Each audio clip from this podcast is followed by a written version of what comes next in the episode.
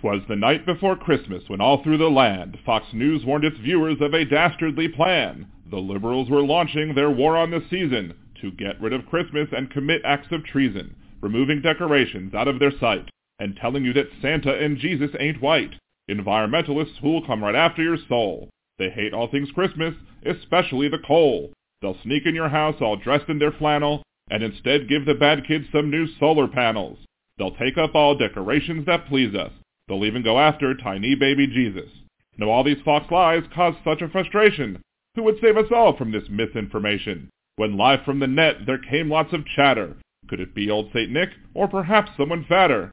Broadcasting from New Orleans down in Louisiana, it was none other than Liberal Dan, coming to save the holiday season, busting through their lies with facts, logic, and reason. But I cannot do it myself, he exclaimed, so he called other groups, each one by name, on Christians, on Muslims, on Wiccans, on Jews, on Hindus and Buddhists, and atheists too. Let us all spread the word and tell them indeed that there's no war on Christmas, just one on greed. So instead of joining this manufactured fight, listen to Liberal Dan Radio. Talk from the left, that's right.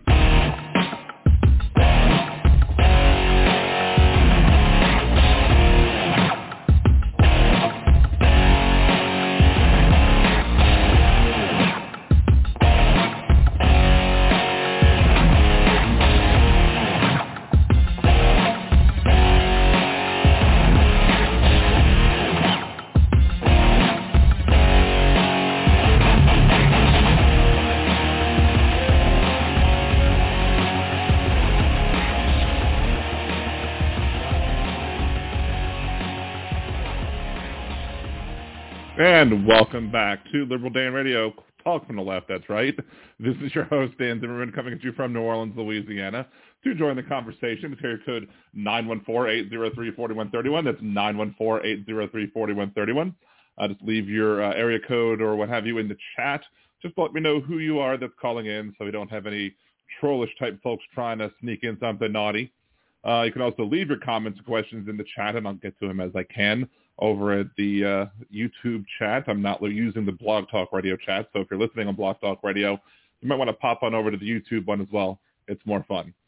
And then if you're listening after the live broadcast, you can always leave your comments, questions, concerns, etc. over on the show thread at liberaldan.com, at facebook.com slash liberaldan, at liberaldan radio on Twitter, or here on the YouTube thread as well. Um, Aaron West, nice job, Dad. Hmm. I'm not that old. anyway, so uh, the bottom half of the hour today, we're going to be talking to Davante Lewis. The second time he will be on the show. The first time he was on the show, we were discussing the Democratic Party shenanigans during the open primaries in his race when he was running for public service public service commissioner here in, in the state of Louisiana, and he made the runoff against the incumbent, and he won that election in the in the runoff. Uh, so I invited him on the show. I basically, I said last week before the election, which was on Saturday, I said, when you win the election, I want you to come on the show. And he's like, well, I'll, I'll come on your show anytime. But I'm like, and then he won. And I was like, yeah, but I wanted to be confident that you were going to win. So I was confident that he was going to win, and he in fact won. So we will be having him to discuss several issues, how the race went, uh, how he got some apparently some big names, at least according to the conservatives, some big names supporting his candidacy or at least support uh, opposing his opponent.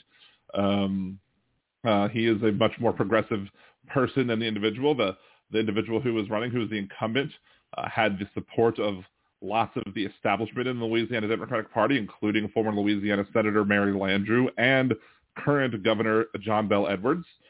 And he also was facing a uh, a Democratic Party in Louisiana, which basically sucks. We're going to talk about that as well because uh, nobody shoots themselves better in the foot better than the Louisiana Democratic Party does. So we'll be talking about that at the bottom half of the hour. Uh, we also got to talk about some of the other things. We got uh, Brittney Griner, who was freed from prison, and of course everyone is, you know, all the conservatives are like, well, this is a stupid trade. This is a bad trade.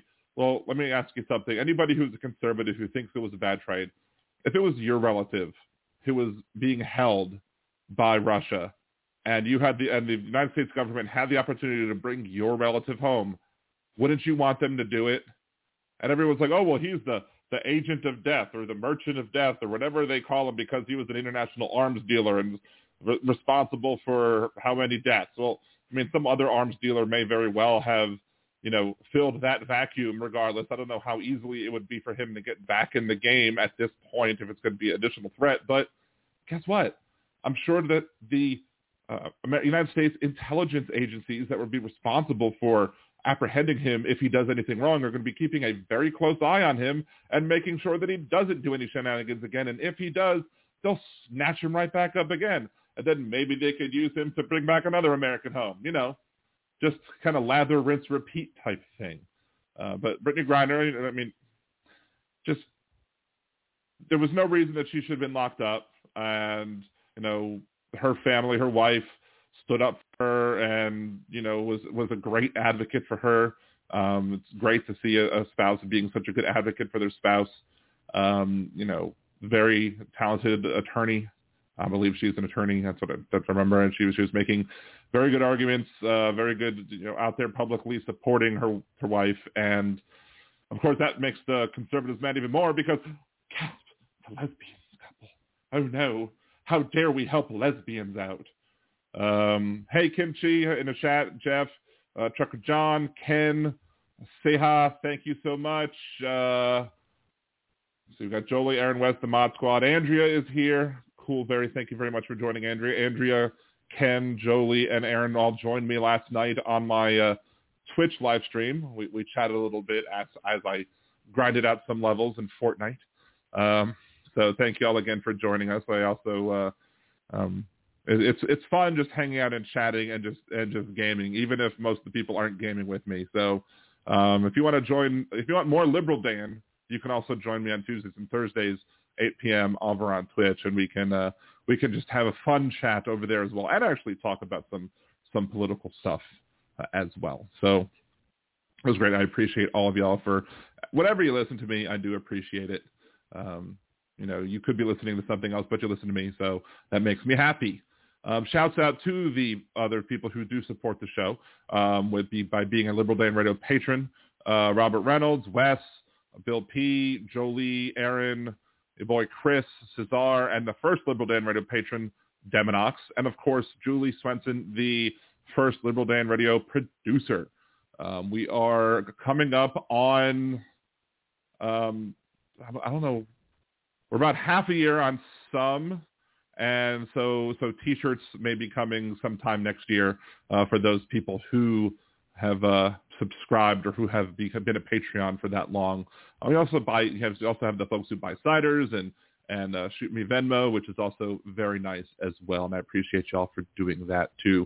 But again, the best thing you could do is to subscribe to the show if you haven't subscribed already. Pretty sure most people in the chat currently have subscribed to the channel, but just share some videos, I have a couple that I want to make soon. Hopefully I'll be able to make them soon. They're just all lined up, ready to go. I just need to do them.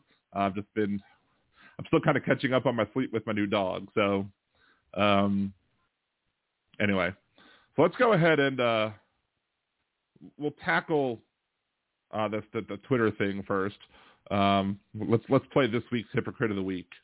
This week's Hypocrite of the Week is Elon Musk. Musk initially claimed that because he believed in freedom of speech that he wouldn't ban the sharing of information, even information that he claimed might put him at risk. Twitter then banned the Elon Jet account, which tracked the movement of Elon Musk's jet. Of course, the information on the account was already public information. So let's not confuse Elon. He's no longer the richest person in the world and is probably very sad about it. To see who next week's Hypocrite of the Week will be, tune in to Liberal Dan Radio. Talk from the left, that's right. Wednesdays at 8 p.m. Central at Liberal Dan Radio on YouTube and blogtalkradio.com slash Liberal Dan. And there we go. Uh, Elon proving himself more and more conservative and more and more hypocritical every day. And for a while, I think it was the Elon Jet account was banned, but the Bezos Jet account was not. Um, but you know, he's uh, I'm a free speech absolutist, and then he finds out, oh, well, I own this site and there are things that I don't like on this site when, you know, and so I'm going to take it down because I don't like it. And guess what? That's his freedom of speech. He has the, he, that, that is really freedom of speech. He owns the site. He has the ability to say whether or not certain activities can happen on his site or not. It's as simple as that. Now, whether or not he uses too much a heavy hand doing those sort of things and becomes too much of a super snowflake over people making fun of him or or tracking his publicly available airplane movements, jet movements, etc. You know, that's going to might drive people away and make it less of a successful business venture. But that's the one thing that conservatives, one of the many things that conservatives don't understand about freedom of speech is that if Elon is forced to hold host your speech, that's not freedom of speech because that that's violating his freedom of speech. Just like if somebody is on my show, somebody calls into my show and starts blathering on, spouting some anti-Semitic drivel, I have every right to yeet them off the program and not take their calls again. That's not a violation of their free speech rights. I don't have the responsibility or I don't have I don't have there's nothing requiring me to do that. The, the rights that are held in the First Amendment are are protecting you from government infringing on your free speech rights. But no, it's not private entities that are have to be forced for you to allow you to say what you want to say. So it's crazy. Jeff Curry, I should join Twitter just to see how fast I can get banned. The only reason I haven't really pushed the issue more than I than I maybe would have liked to, although I I do I do want to kind of post my hypocrite of the week to Twitter and see tag Elon in it and, and see if he happens to notice it. I doubt he will, but um, you know, just to see if he might kick me off or whatever, or ban me. But I really don't want to get banned off of Twitter because I'm trying to, again, get as much traction as much as possible, as quickly as possible to, try and grow the brand, so to speak. So let's see, kimchi. Everyone understands this except maggots, poorly educated and informed. Well, you know, Donald Trump did say he loved the poorly educated, and every time they speak, they prove why he loves them so because he, they're so easy to manipulate. They're marks, as you might say in wrestling speak. Um, let's see. Say how smash some like for Liberal Dan. I've got the smooth late night radio voice. Yes. Uh, not quite as smooth as the smooth sounds of the Percy podcast. Um, he says he might be doing a podcast soon. I will believe that when I see it, but we will be uh, letting everyone know when he does the next episode. But you can go uh, Percy Podcast. I think I've linked to it on my shows, or you can support a page at liberaldan.com to support these creator shows. I have links to you know, Ken's podcast, Andrea's. Um, I have posts, a link to Hal's, and a bunch of other people, uh, TV2, Trucker John, etc. And if you have anybody else that you would like to, um, if you have anybody else that you would like to uh, promote or like to think that I should be giving shouts out to, I'd be more than happy to do so. Just let me know, and, I'll, and they will be on my support this creator. Let's see. Uh, Andrew asks, what is Trump's big announcement tomorrow? I really don't know. Um, you know, some wild things came to me where Trump's going to be like, I have negotiated the release of all of the American hostages in Russia. And, and you know, I don't know, maybe because he's Putin's little bitch and he could probably do that because Putin wants to see him get reelected because Putin likes Trump as president. Um, my thing was thinking the polling came out showing that Donald Trump is not favored amongst a lot of the people who will be voting in the 2024 primary. That Ron DeSantis has done some gaining of ground and, and leads amongst a lot of people, at least, for that race. And I was a video that I'm planning on making, and I guess this is the short, short, short version of that video, is what would happen if Donald Trump decided that even though he announced that he was running as a Republican in the paperwork that he when he filed his candidacy, and when he announced that way back when, you know, last month or whatever, um, Jeff, you beat me to it. Um, even though he announced that he was running as a Republican, I do believe that you know that it's mo- most likely, although who knows with him, that I'm most most likely it could be that he is going to be planning on running as a independent instead of a Republican. And while generally speaking, you might think a lot of people uh, who are political pundits might say that if Donald Trump runs as an independent, then whoever the Democratic nominee is, whether it be Biden or somebody else, it would be a shoe-in and an electoral college landslide because Donald Trump and Ron DeSantis would then split all the conservative votes, making it easier for Joe, for Joe Biden to win it outright and win more electoral college votes than before. Um, and that's a possibility um, if they weren't trying to, if he wasn't trying to manipulate the system. Uh, one of the reasons that the electoral college is broken is that you have a situation where if nobody gets a majority of the electoral college votes, so if the highest number is 269 or less, i.e. not 270, then you don't, you, then the House of Representatives picks the president. And and what happens what happens in a, in one of those contingent elections is that each state has a vote. Not each person, but each state has a vote. So Wyoming's vote for who becomes president is the same as California's vote for who becomes president, mm which sucks. And then you try and a person with 26 states worth of votes becomes the next president, and the Senate picks the vice president. So here's the thing. And the Senate picks it just as a Senate vote, senator, senator, senator vote. So it's possible you could get a Republican president and a Democratic vice president that way. And this is all Trump would have to do. And I'll go into more detail about this on the video that I'm making. But all he would have to do is win just enough electoral college seats, just enough seats with the electoral college to make it in and make sure that neither Biden or DeSantis the majority.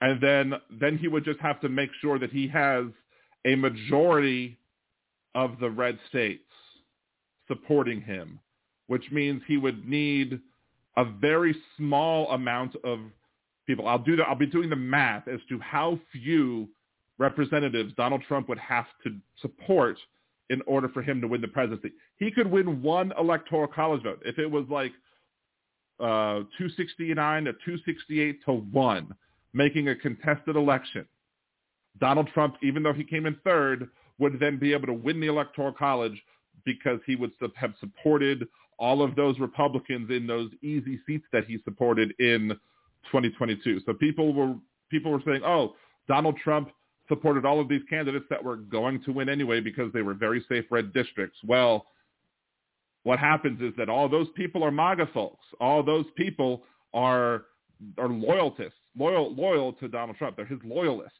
And if they then have, gather enough states worth of votes so that he gets a majority of the red states, and there's only 24 blue states at the moment. Only 24 states where you have a majority of Democratic seats.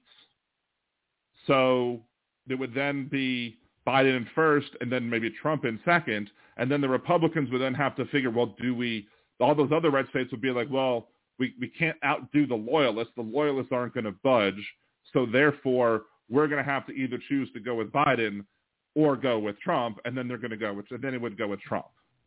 So it's a huge gamble.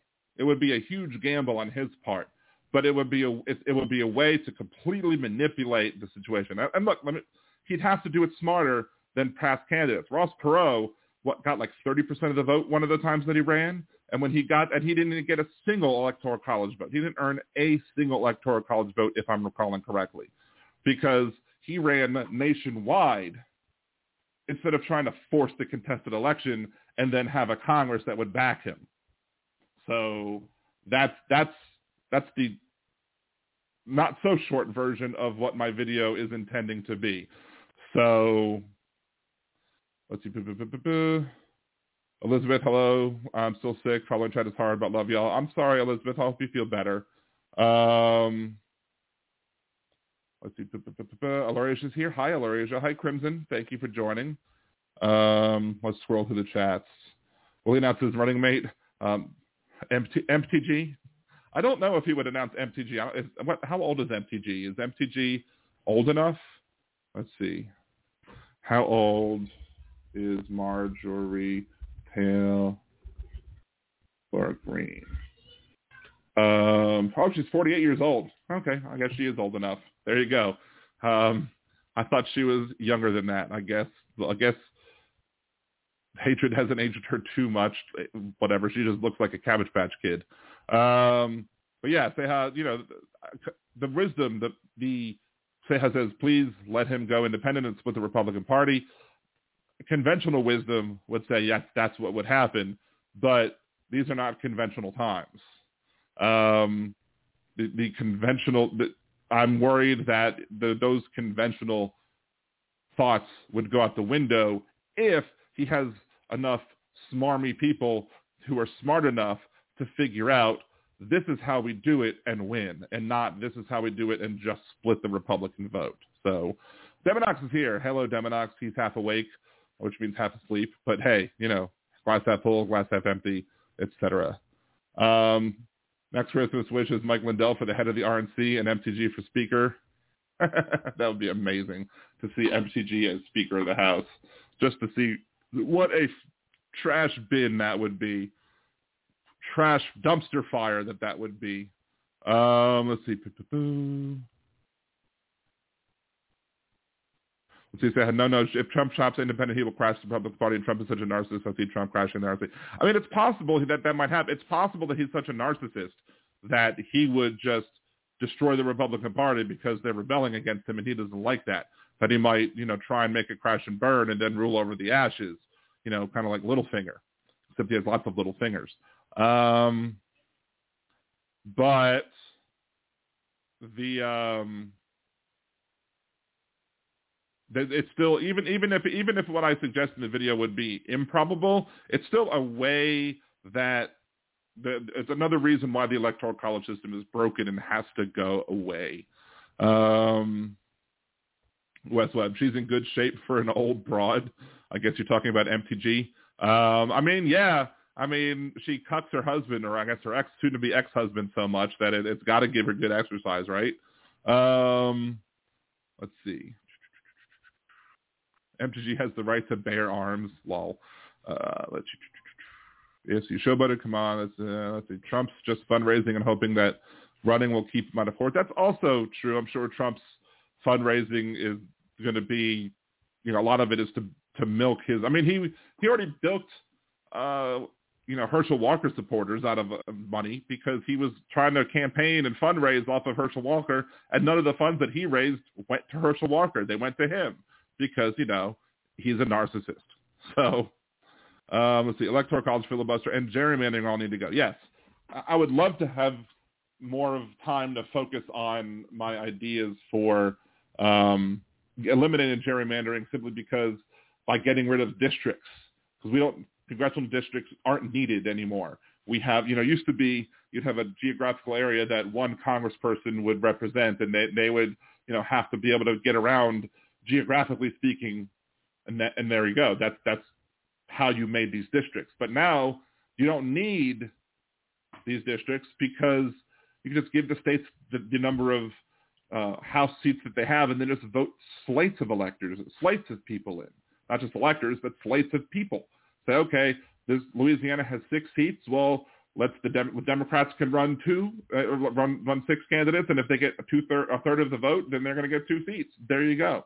It'll be truly what the House of Representatives was meant to be, which is a representative of the people.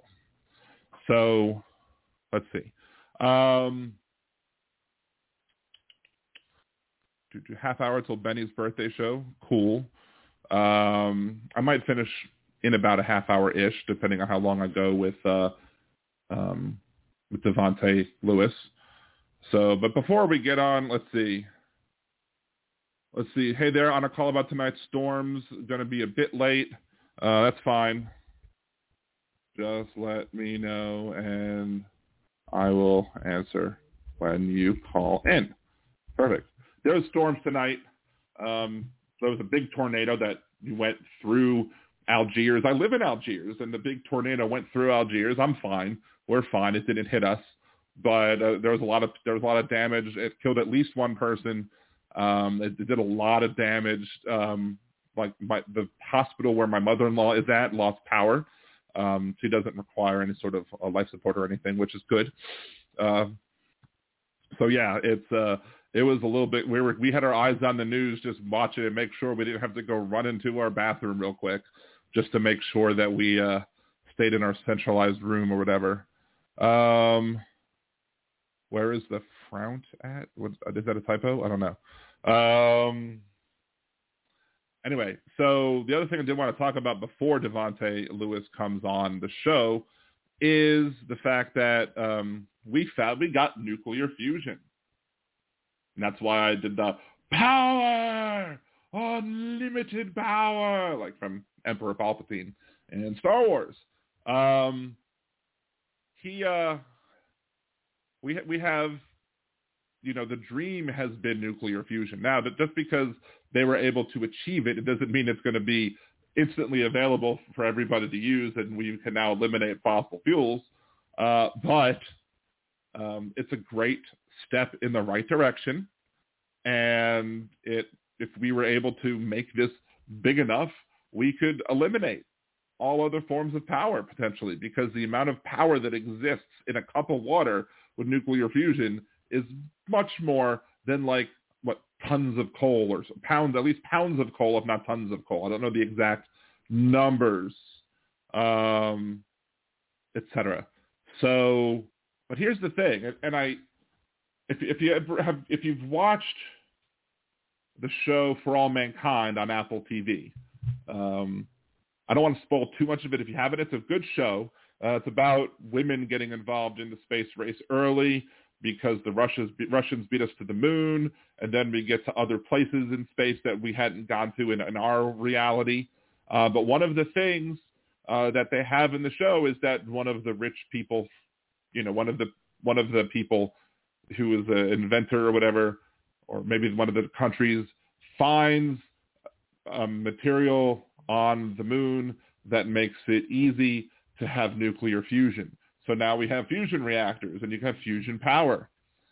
And you have people striking on the show as kind of a sub-story because all these people are like coal workers and oil field workers, et cetera, who are all upset because they're losing their jobs because they lost, because you no longer have those industries anymore. And so I'm just wondering how much would conservatives, Republicans just fight tooth and nail against the implementation of nuclear fusion simply because of the fact that they are just ultimately beholden to big oil, to, to coal, to the fossil fuel industry, and they will never want to let it go, even if it's to the benefit of everybody. And the idea that these people would have to be out of jobs is ridiculous. You train them to work in under other industries at that point. And maybe with nuclear fusion, it opens the door for many other industries to take place. For many other, for, if, if you're having that innovation, it's going to come with other innovation. You know, if you're working on an oil field, maybe if we have nuclear fusion, uh, the space race can become better. And now you can you can work on building things for you know new spaceships or new things on the moon or whatever. You know, just or just hearing things at home that would require new infrastructure. Maybe you'd be able to build a, a really good um, nationwide rail system that would enable us to go from coast to coast real quickly um, and powered by this cheap energy that you it basically ends up being free. Um, okay, Andrea asks, what is nuclear fusion though? Explain what it is. Okay, so 30,000 30,000 foot view of it. Okay, normally nuclear fission, we, our nuclear power plants run on nuclear fission. So what that means is you shoot a small particle at an atom like uranium or plutonium or whatever, and that splits the atom into two. So by splitting the atom into two, you then uh, it creates energy. Um, but that, that energy that's created has waste. It has nuclear waste involved because it's radioactive. You're using these these, these metals that are the, the ore that's radioactive, so it has radioactive waste to it. So it ends up being dirty. And it's also dangerous if you have meltdowns like we're all concerned about with Russia bombing the Ukrainian nuclear power plants, etc. Um, nuclear fusion is, you know, what they had, what they did here is they took lots of lasers and they pushed two atoms just closer and closer together to fuse them together. And by fusing them together, it releases a crap ton of energy. And it's not radioactive. Um, it's basically what the sun uses. Nuclear fusion is, is basically the fuel of the sun, but people are thinking, well, you have nuclear fusion, it's so hot, you know, you can't have a sun here on the Earth. So how do we do it? So they've been trying to do things like cold fusion or other other ways. They've they've been investigating fusion for almost as long as they've been having fission. Um, but basically, the, again, the difference is fission, which is what we have now, is the splitting of atoms apart and, and creating energy that creates heat, and the heat, you know, heats up the water and spins the turbines. But then you have the gunk afterwards, and then fusion is you're pushing the atoms together. And like you, you know, that they say again, I don't know the exact amounts, but like a glass of water has more power in it than like a bunch of coal like you get you get so much more out of a glass of water than you would a bunch of coal, and you just have to push them together. So, um, Elizabeth, they can now do this with magnets. Um, let's see what happens in a meltdown. There there is no meltdown with nuclear fusion. It's not it's not radioactive.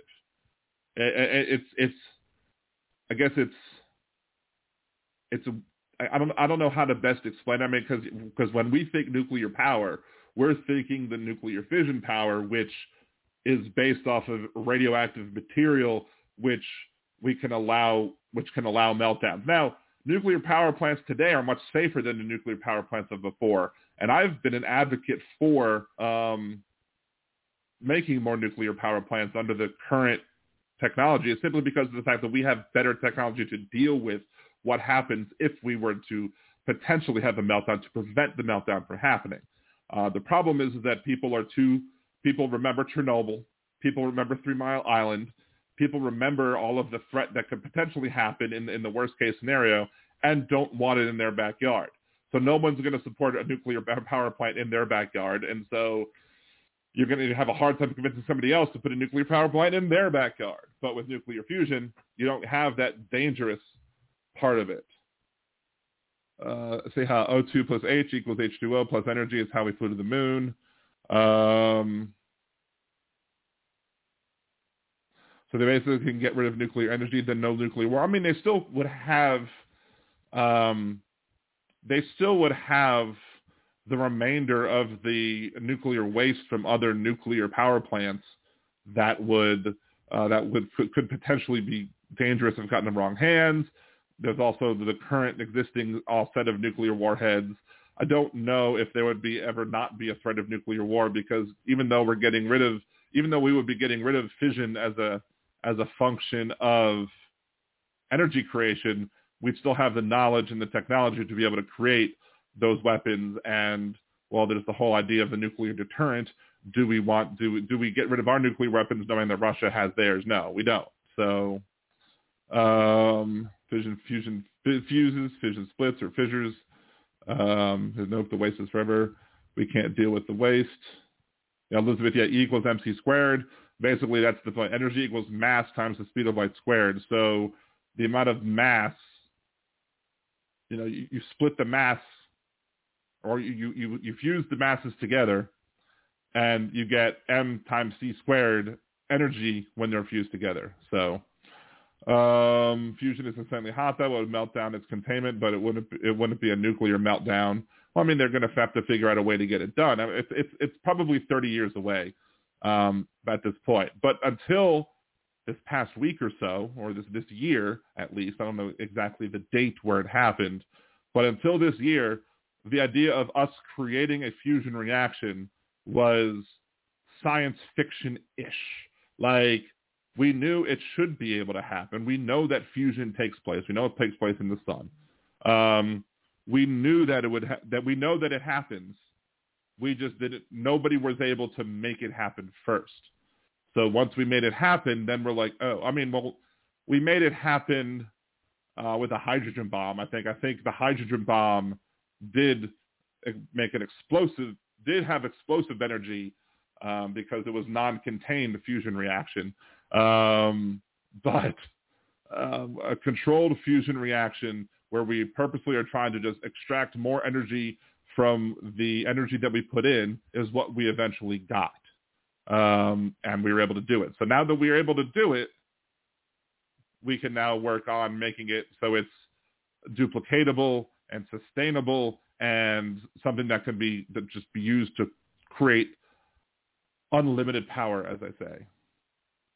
Um, I mean, combined hydrogen and oxygen is a pellet fuel cell, but that's not that's not fusion though. Um, are Schrodinger's cats in the box? Yes. Well, there's the whole Schrodinger thing. Is is is it was funny. One time I explained the whole Schrodinger thing to my wife just on a whim. I was like, "This is what the, this is what the Schrodinger's cat means, or whatever." And I explained it to her, and then we watched Big Bang Theory two days later, and they brought up uh, Schrodinger's cat, and I was like, "Hey, now you get it. You, I told you that I told you what it means, and now you understand it." Um, see, this is above my pay grade. I don't even know what tra- trans fats or gluten is, but I think I like them. Uh, yeah, Jeff. Uh, uh, to quote uh, John Pinette, I don't know what gluten is, but it's delicious. Um, actually the, the wheat protein is what gluten is because my wife has celiac, so she has to avoid gluten, um, which sucks because many different places just don't care about making sure that place, things the food is safe. So those places that do make safe food are the ones that we love the most. Um, the universe we live in might have started as a tiny little orb of fused energy. Well, yeah, the Big Bang potentially. Um, we've had several fusion fractions so far, almost for a few seconds. It's the heat we don't know how to deal with yet. Um,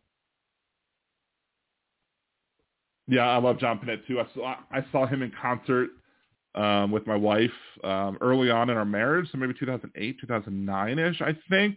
Might have been 2007. I don't know. Um, he came to Mississippi, and I was die. I was hurting so hard. I was laughing so hard. He was just so funny. Like one of the jokes he made was, uh, I even I even knew where he was going, and I died laughing anyway because he was like, I lost a hundred pounds. He goes, I, I lose a hundred pounds, and then people be like, Wow, I can really see it in your face. He's like, How big was my face?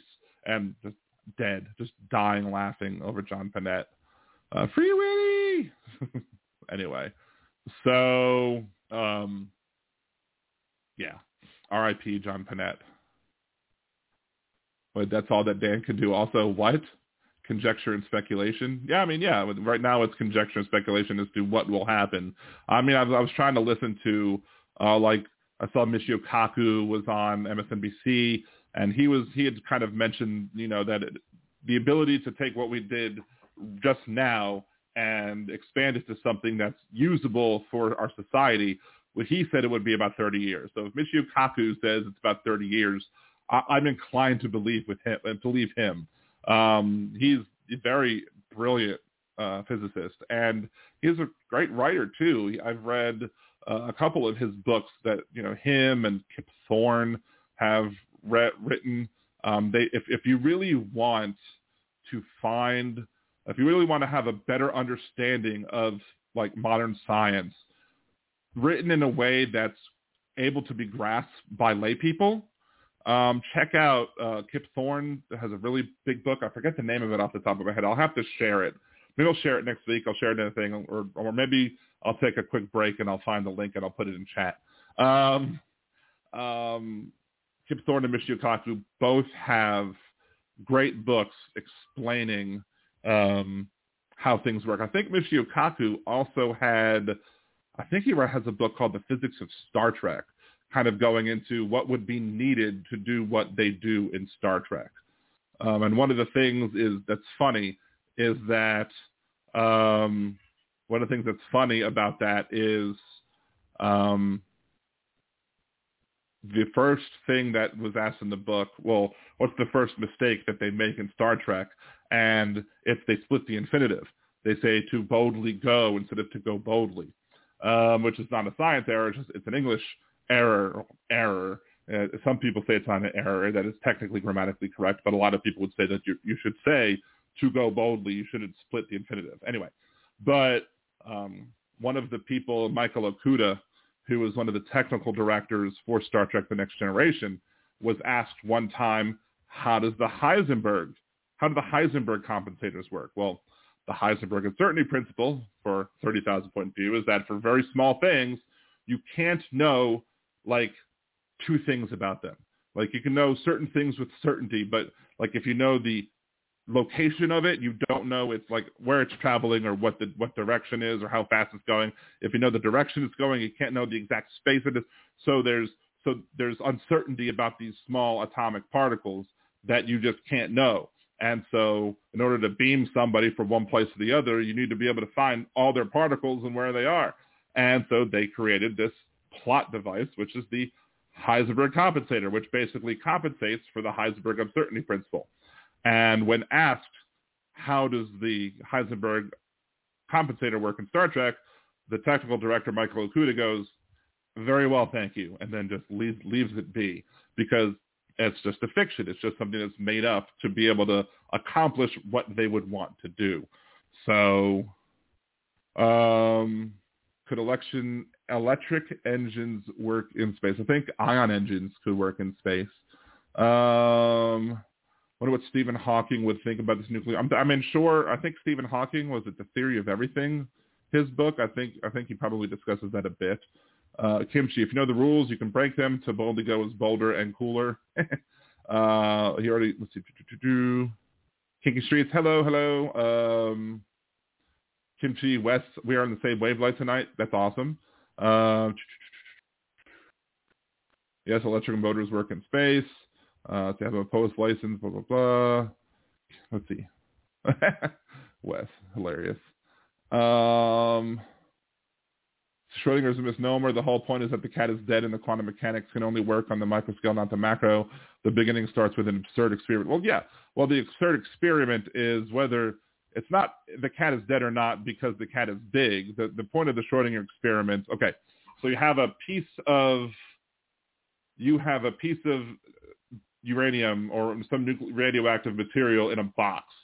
And you also have that cat in the box. And the cat there's either some poison will be released or some gun will be shot or something will happen where the cat dies when one atom of that nuclear material decays.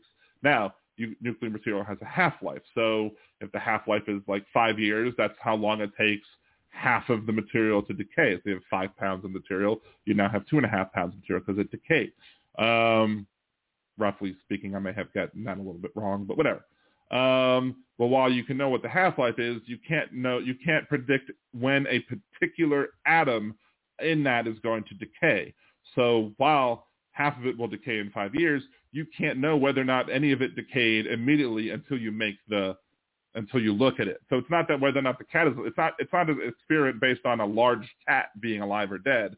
It's an experiment basically saying you can't know whether or not that an atom decayed until you make the observation. Um, we're going super nerdy tonight here on Liberal Dan Radio. Talk from the left. That's right.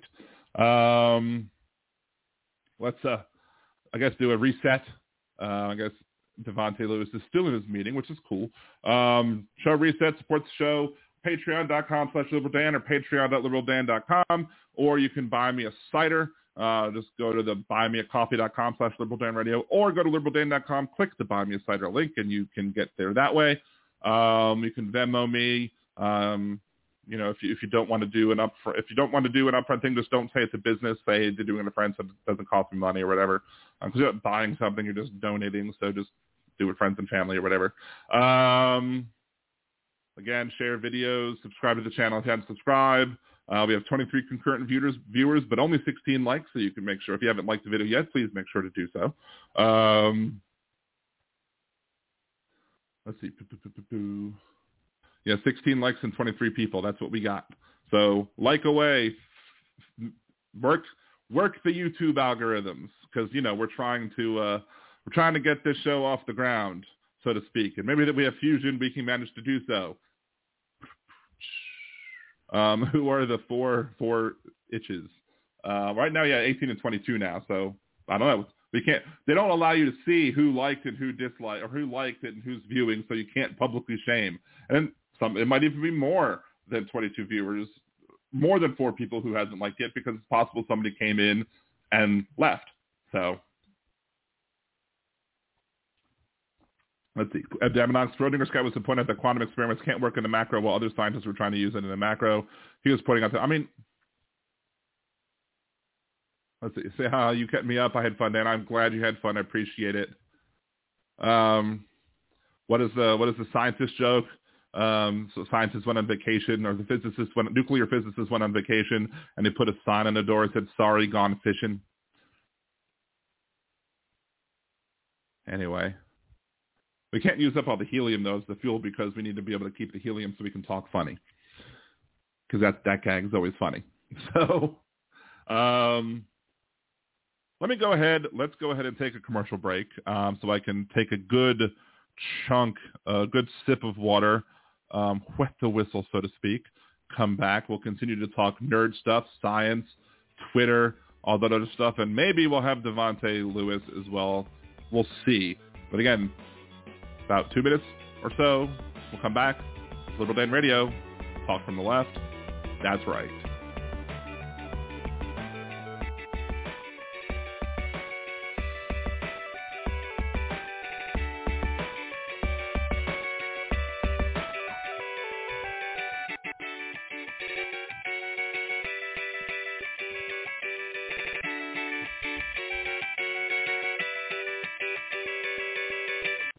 You planning a trip to Disney soon? Do you want help avoiding spending mistakes and making the most of your vacation? Then check out Budgeteers.com, a new site devoted to helping you get the most mouse for your money. What kinds of tickets should you get?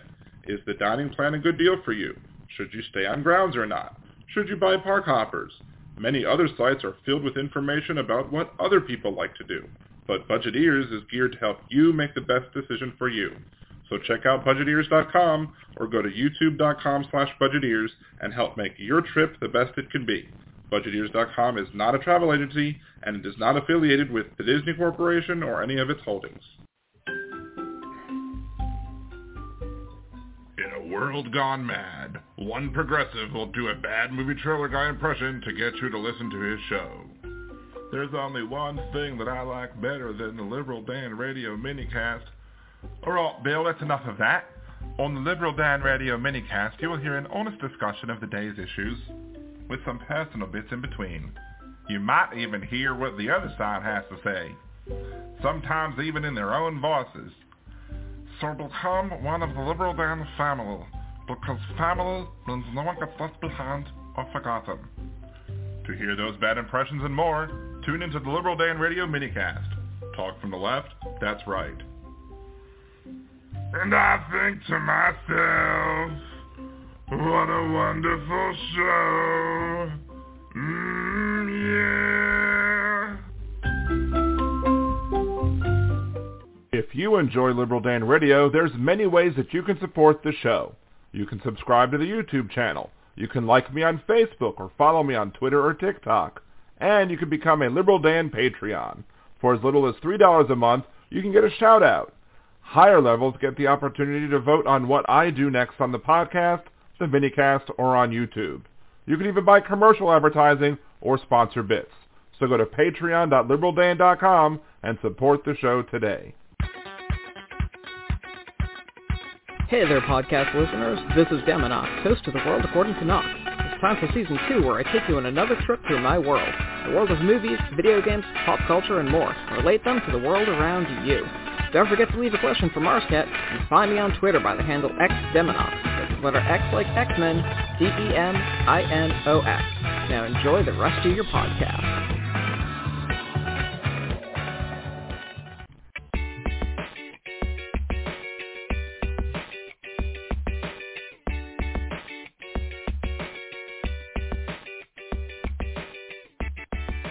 And welcome back to Liberal Dan Radio, Talk from the Left, that's right. This is your host, Dan Zimmerman, coming at you from New Orleans, Louisiana.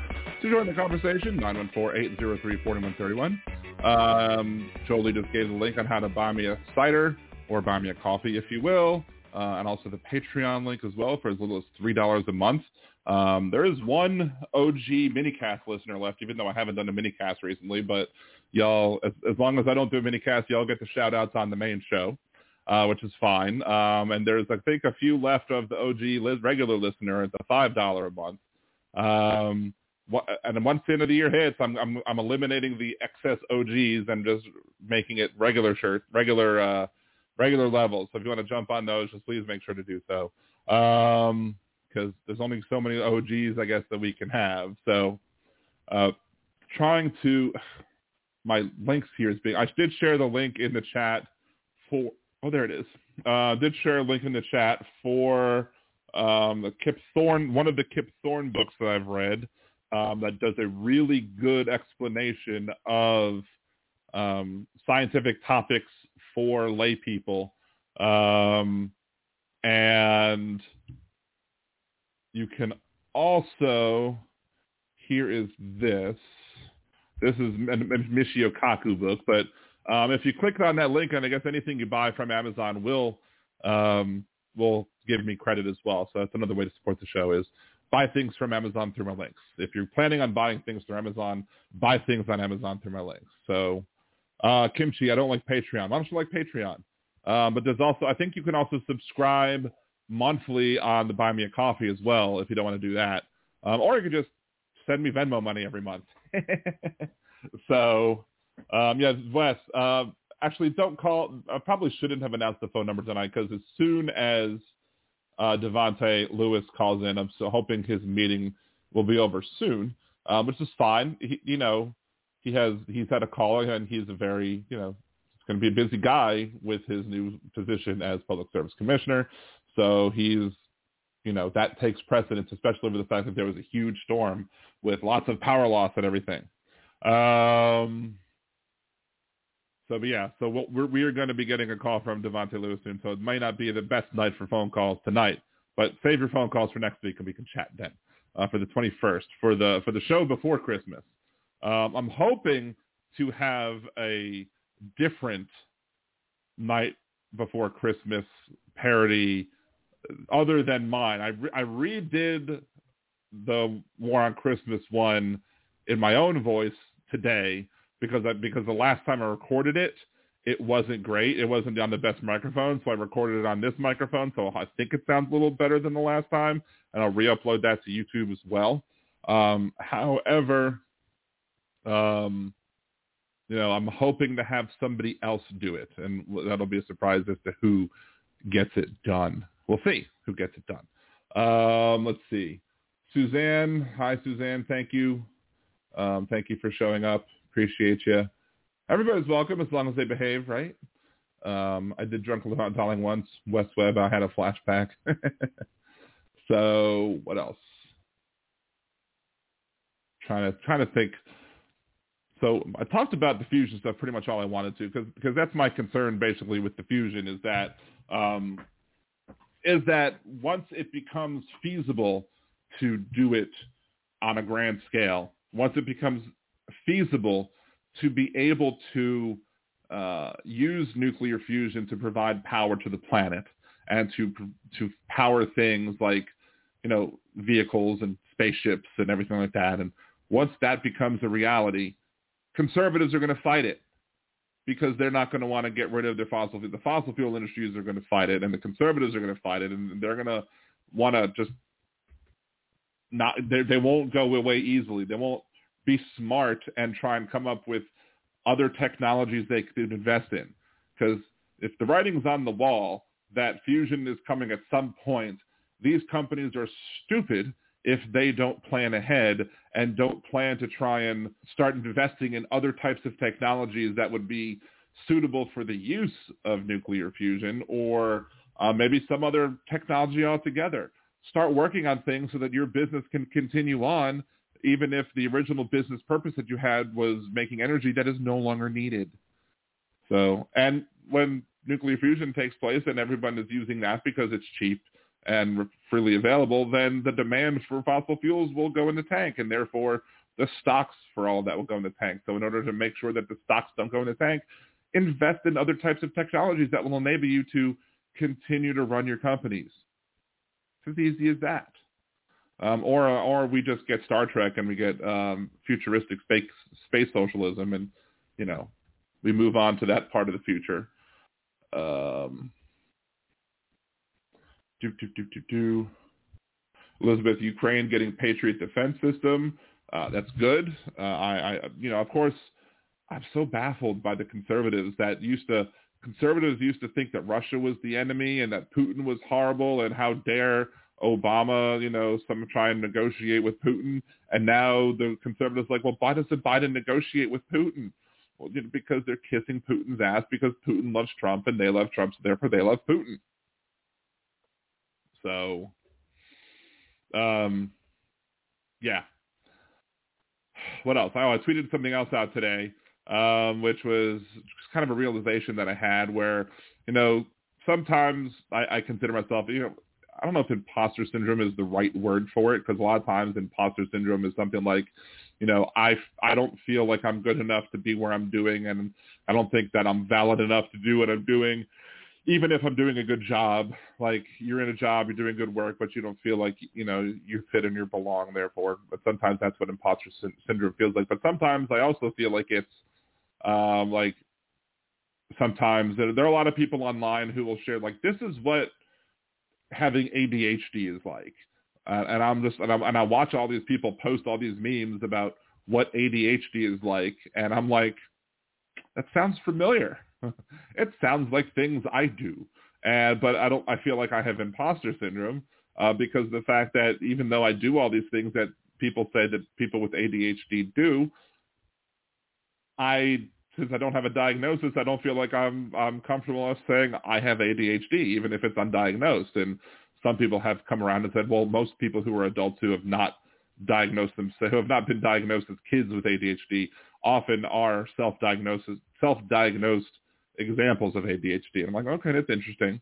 Um, and of course, one of the things that they will say that people with ADHD will do is they'll have imposter syndrome. So again, that's another thing that, you know, just adds on to the pile. Um, but with the rise of anti-Semitism and the rise of, you know, with, with Ye, you know, spouting anti-Semitic stuff, Kyrie Irving spouting anti-Semitic stuff, uh, Elon Musk, you know, posting memes with Pepe the Frog that is an anti-Semitic thing or whatever. Um, it's really starting to show how, you know, Jewish people are really a marginalized group or it should show that. But sometimes I have I, am uncomfortable saying that Jewish people are a marginalized group, especially when it comes to Jewish people that look like me. You know, Ashkenazi Jews, basically European Jews and not Sephardic Jews from the Middle East. Um, you have uh, some people that basically Jews that look white.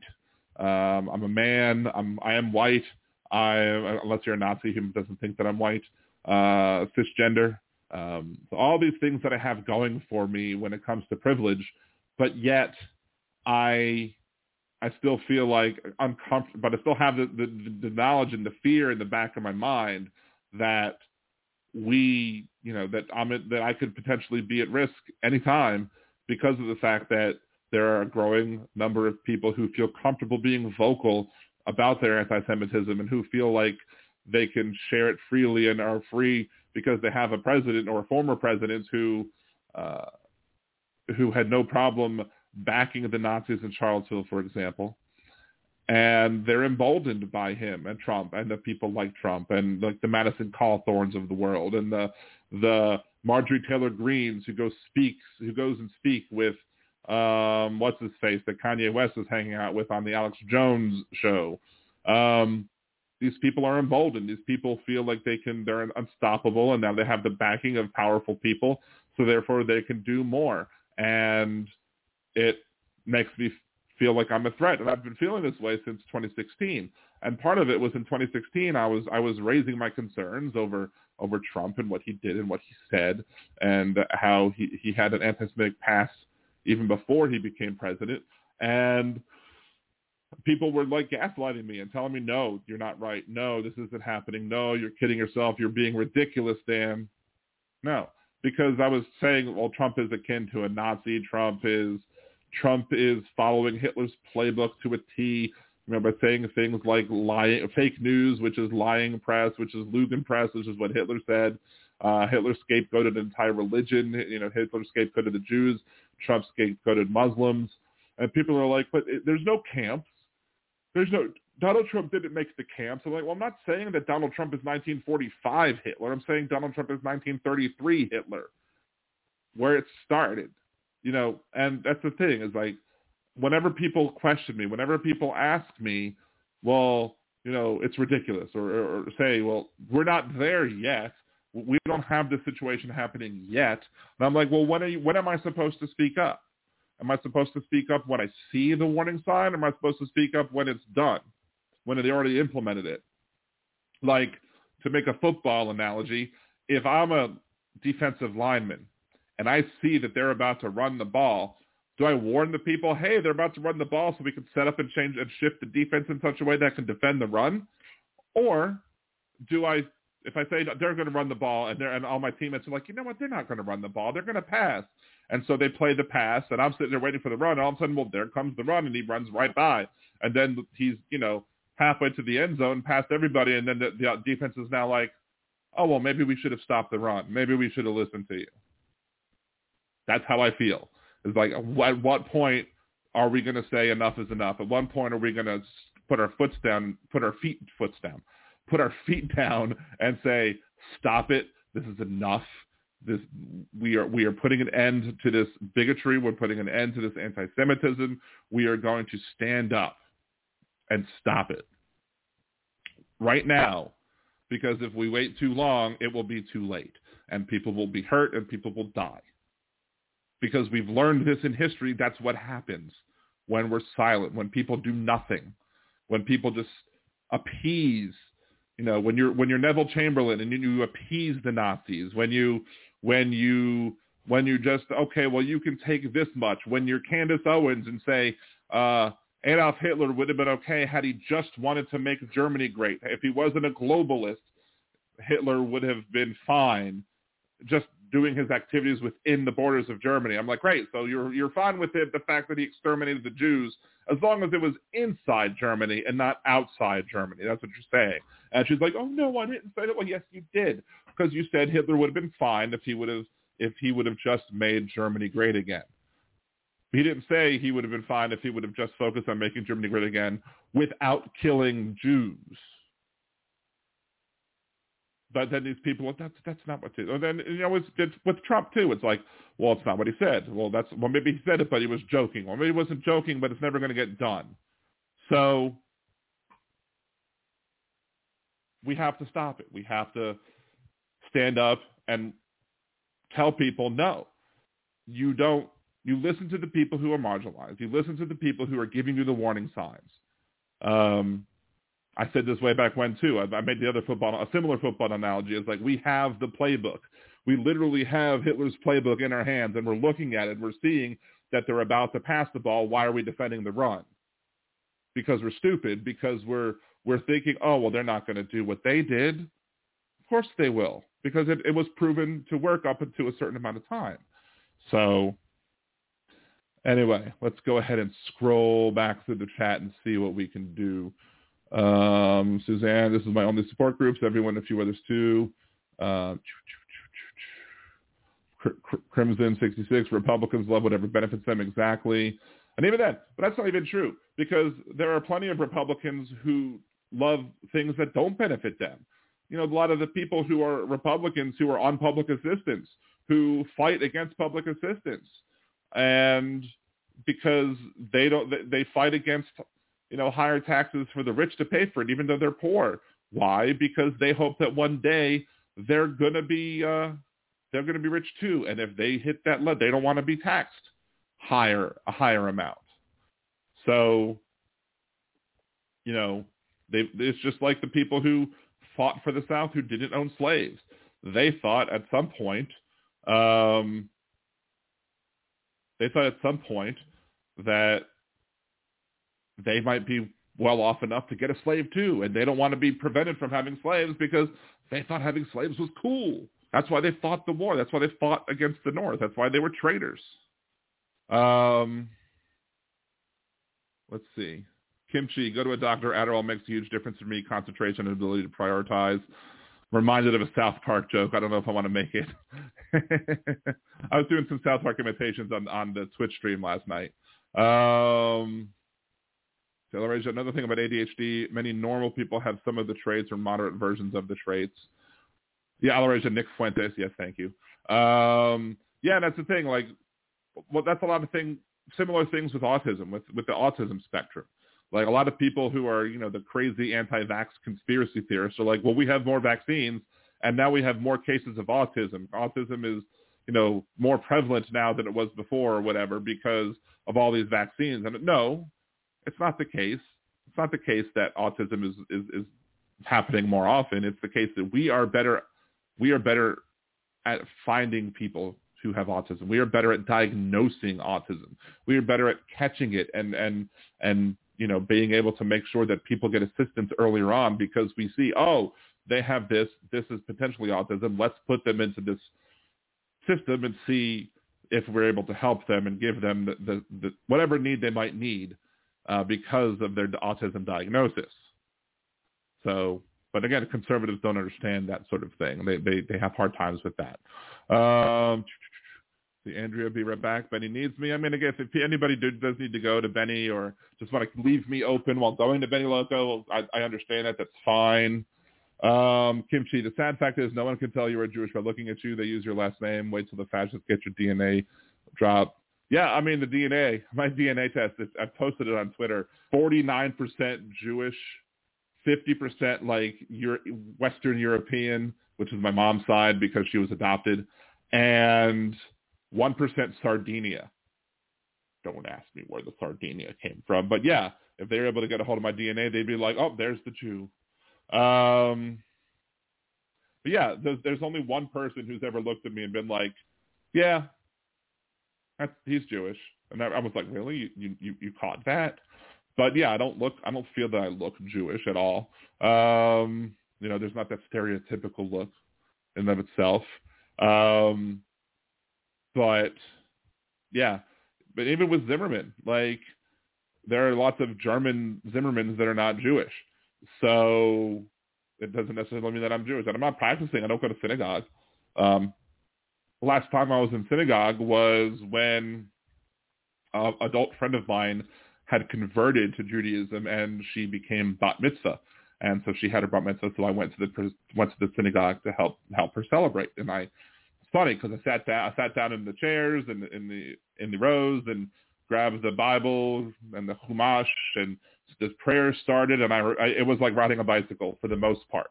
I remembered all of most of the prayers. I remembered what to do for most of the prayers, and only the only difference was sometimes for some of the prayers, certain synagogues sing different tunes to the songs than uh, other synagogues do. So, kind of like riding a bike. Um, let's see. Alarej, I've been scared since 2016. Yeah, absolutely. I've been scared since 2016 as well. But again, people gaslight. Oh, that's not. You're you're you're silly. Um, boom. Hold on, I, I just got scrolled again. Bill P. This is why I complain about walls. They are always constructed under the false assumptions to keep people out, but in the end, do they really keep people in? Right. Yeah. Like signs. like the song Signs. Um, and the sign said, everybody caught trespassing will be shot on sight. anyway. Um, going to sign off. Bye for now. Oh, I'm sorry I didn't see you say goodbye, Larasia. Thank you for joining us. Uh, ah! It scrolled on me again. I hate when it scrolls on me again. It keeps scrolling on me. 10,000 years later, we still ignore the FASD because mostly up in jail. Um, got a shirt that says, I'm not a gynecologist. Got a shirt that says, I'm not a gynecologist, but I'll take a look. I saw a shirt on, on Facebook today. Um, I'm not a gynecologist, but I know a C word when I see it, although it doesn't say C word. It says the see you next Tuesday word. Um, hilarious. Um, Chris, I'm going took a DNA test. Danish, Irish, Iberian, and West African. See, I, I tweeted it. I, I wanted to get Lizzo to retweet me because I tweeted my DNA results that had me like being opaque, so so so so white I was opaque or whatever, or translucent. I think maybe that was what I, I was translucent. Um, and I said took a DNA test, found out I'm zero percent that bitch. So because that's how Caucasian I was. Uh, let's see, there would be more Jews if the per- conversion process. I don't know if there would be more Jews if the conversion process were easier. I'm not sure if I agree with that.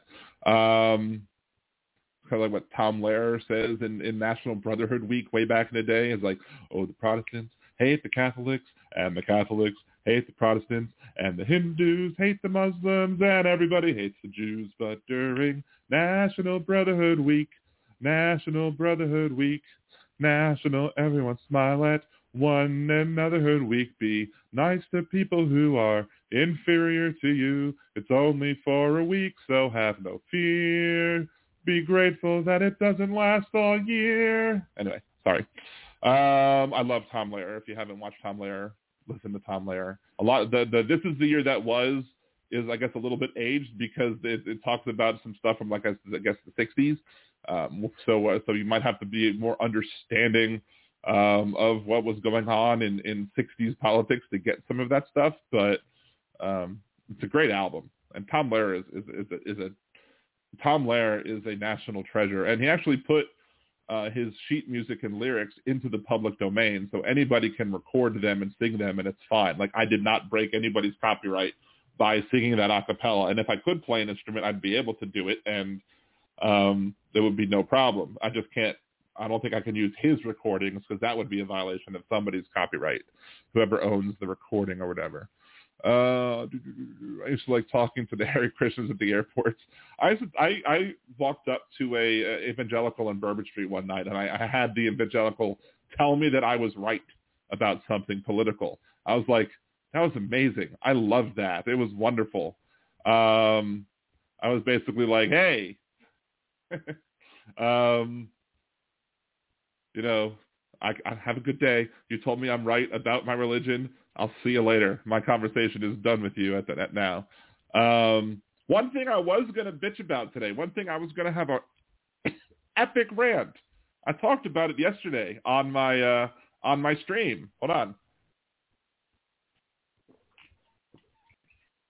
On my live stream for Twitch, I was I was I got a letter in the mail two days ago.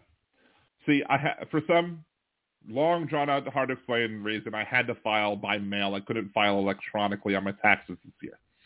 So I mailed in my paper um, tax forms like April 14th. Like that's when they were postmarked or whatever. Maybe it was a little earlier. I don't know. But they were saying it would take up to six months for them to be processed.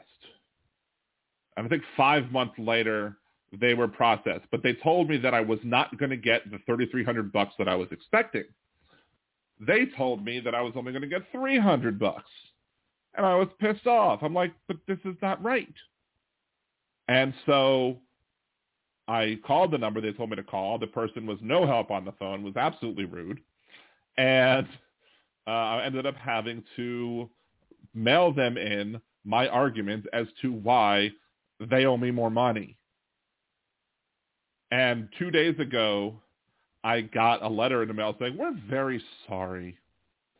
We're going to need at least 60 more days to deal with this, to be able to process this and go through with it. I was like, are you fracking kidding me?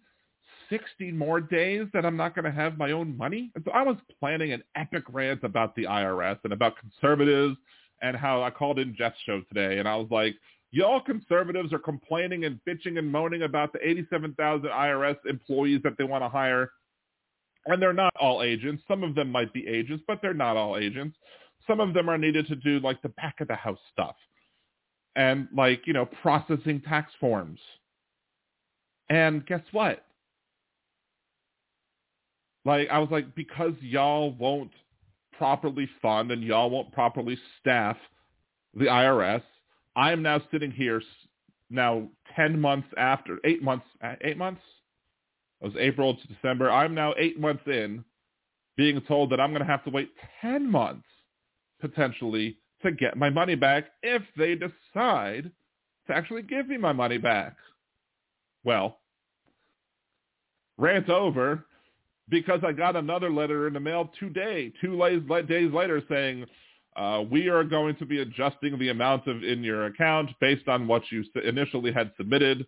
Uh, so, and I was like, oh, well, there's no check in here. What's going on? And then I immediately went to check my bank account and I had the $3,000 I was owed plus about a hundred and change, hundred bucks or so in change of money, of interest that they owe me because they didn't give me my money in time. So I got interest on the money. So I had this all big rant ready. I was probably going to be talking maybe about a half hour or more about the horribleness that is the IRS. And then I had it all ready to, to be ranting about it all show until uh, Davante Lewis came on. And then what happens?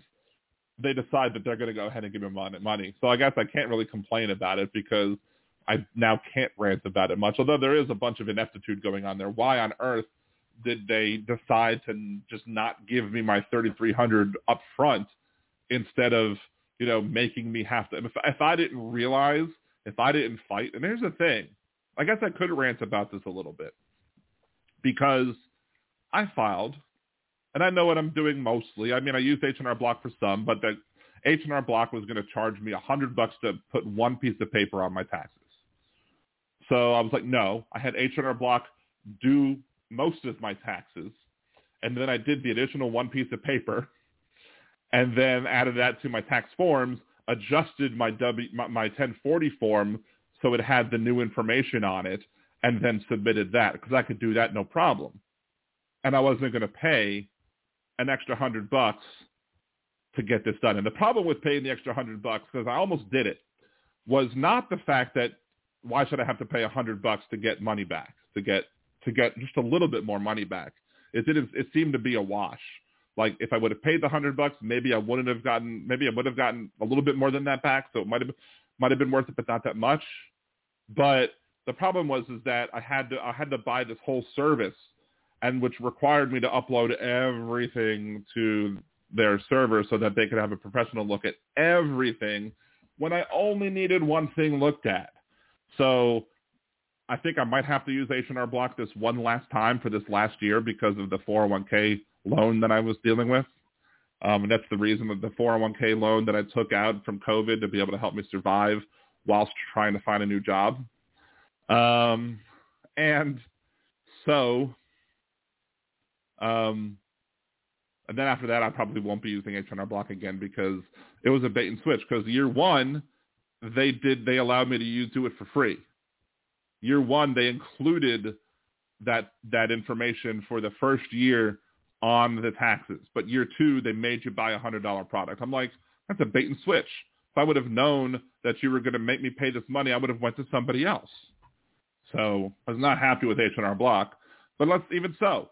So I um file the taxes and I get I get my forms back. And what happens if I not am not as stubborn as I am? What happens if I'm not as adept at figuring out things? I mean, I don't want to toot my own horn, but like I'm typically smart enough to figure things out. And what if I wasn't? What if what if I'm just somebody who just accepted it and was just like, oh, I guess I was wrong. I'm sorry. You know, I'll just sit here with my only my three hundred dollar refund instead of my thirty three hundred dollar refund. What can I do? How can I fight it? I don't know. And well, guess what? That that if I was that type of person, I'd be out three grand and I wouldn't know what to do to fix it. Fortunately, I knew what to do to fix it. But can you imagine? I can't imagine how many people have dealt with this problem. I can't imagine how many people like submitted their taxes, were told that their taxes were incorrect and that they didn't owe that they didn't get as much money as they think they were thought they were getting, who just accepted it and moved on and just let the government have their money. I mean, it's terrible. You know, a lot of times conservatives will argue on, you know, we should have a more simplistic form of taxes. Sure, absolutely. Make a simplistic form of taxes. Make it progressive so that, you know, because when you're richer, you have more stuff to deal with. Make sure you can deal with stuff like, you know, dependents and stuff like that. Um, and don't tax um, capital gains at a lower rate than you would tax other gains, all income should be treated the same. Simple as that. I'm, I'm all for making it simpler. I'm just not for making it simpler in a way that lets rich people get away with paying less money in taxes. Because that's what the, ultimately what the conservatives want when they talk about simplifying the tax code. They just want to make it easier for, for rich people to get away with it. They don't want to be audited. That's why they don't want. That's why they don't want the 87,000 people being hired by the IRS because they they're being mis, they misled they mislead the the poorly educated uh, or the undereducated or the people that you know Trump loves. They mislead them into thinking that all these people are going to be coming after you and your six hundred dollar um, PayPal payments. When it's, if it's just friends and family, they're not coming after that. They're just coming after people who are using it for business. And if you're using it for business, you should be claiming it anyway. But they're making they're they're making these people who are you know worried that their grandma sending I don't know if their grandma would send them a Venmo payment, but they're people sending a Venmo payment, and all of a sudden they're like, oh well, you know, they're going to come after me and my money, and therefore I can't support this. But that's not the reason that the but they think that one day they're going to um, be rich and famous again, and that somehow they're going to not want to be audited like the rich people are audited. They don't want they want they don't want to have to go through an audit when they become rich, even though the barriers to entry into wealthdom, if that's a word, um, is hard. It's a very high hurdle to go over. But they're they're led to believe they're misled into thinking that somehow they're going to make it. They're going to make it, and they're going to be rich, and then they don't want to have to be taxed. You know, the high amount of money that the that the rich people. So then let's lower the taxes so that when I become rich, I can pay less taxes too. What people tell me, people tell me, oh well, you know, if you make a whole bunch of money, you know, you're gonna you're gonna get taxed more. I'm like, yeah, I look forward to being in the 50% tax bracket because that means I'm making bank. That means I'll be making a crap ton of money and I'll be able to live my life as I want to because I'll be making a lot of a lot more money than I am now um, based on the current tax rate that I have. Yes, please make sure that I'm in that tax bracket. I would love to be in that tax bracket. Make it happen. Make it so, so to speak. Um, let's see. Go way back.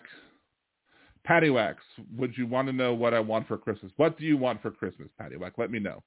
Um, me? Uh, all I want for Christmas is you. Sorry. Um, let's see. Let's scroll and see what I'm missing. Yeah, when the chat flies by. I already saw that one, so I'm at the, I'm at the bottom or at the top of what I've seen already. Um, let's scroll, scroll, scroll.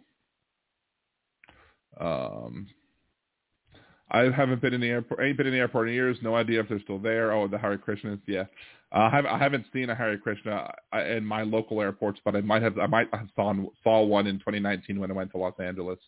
Um, Kimchi, I think written records, man, are important. Can be learned from haven't met this guy. Guy, uh, Jeff Curry. I've been killed off a few times. Great fun.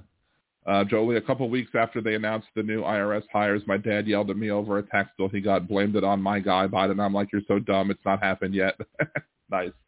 Um, so again, Patty Back, what what what do I want for Christmas? Uh, we'll see.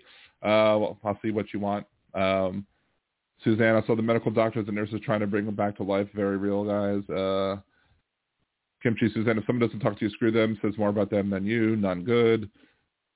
Uh, Kimchi, uh, women writings and uh, let's see. I told him it's not Biden's fault. You suck at math. LOL.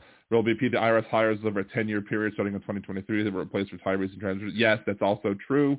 Um, H&R Block messed up my taxes. I owed near six grand. You don't have people. Exactly.